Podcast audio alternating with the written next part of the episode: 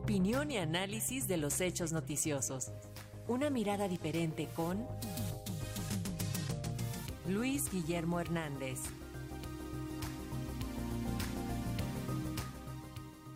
Esta mañana el periodista y analista político Luis Guillermo Hernández hace un análisis del inicio de actividades de esta Comisión de la Verdad, sus alcances y sus limitaciones. ¿Qué profundo significado histórico y social tiene lo que ha ocurrido ayer en México con la apertura de trabajos de la Comisión para la Verdad y Justicia por los hechos que ocurrieron entre 1965 y 1990? Significado histórico porque abrirá las heridas de una guerra sucia, cruel, despiadada, que durante décadas condenó a la muerte, a la desaparición y al silencio a cientos, quizá a miles de mexicanos, luchadores sociales, activistas, que se atrevieron a pensar distinto. Significado social porque permitirá que víctimas y victimarios se sienten a dialogar, abran los archivos de nuestra dolorosa memoria para encontrar todas las explicaciones posibles sobre una época de brutalidad institucional, silencio ominoso y secretos de Estado que verán la luz para entender nuestro pasado y nuestro presente.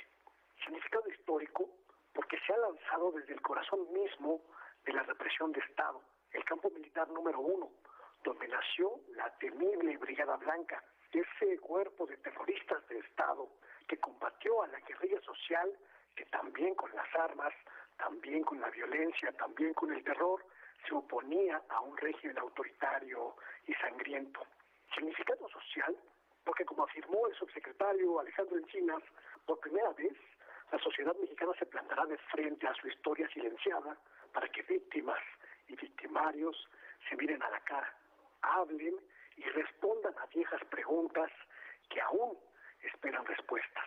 Era una deuda de esta transformación, llegar al fondo de las investigaciones sobre ese periodo en que las guerrillas fueron combatidas con el peso militar del Estado mexicano y encontrar no solo los documentos archivos del ejército mexicano, que por fin serán abiertos en las distintas zonas militares, sino también los testimonios, los importantísimos testimonios de quienes estén vivos, de quienes hayan dejado alguna huella, algún indicio o algún dato. La apertura de las instalaciones militares que plantea el trabajo de la Comisión para la Verdad y Justicia por los hechos de 1965 a 1990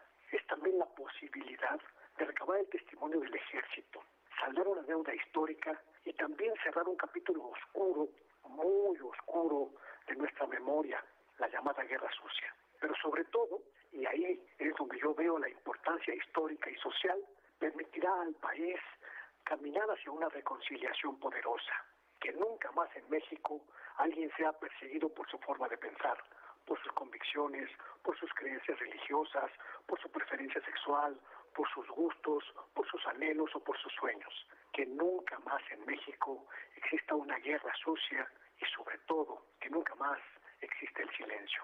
Esta es mi opinión para Pulso de Radio Educación. Soy Luis Guillermo Hernández. Muy buenos días.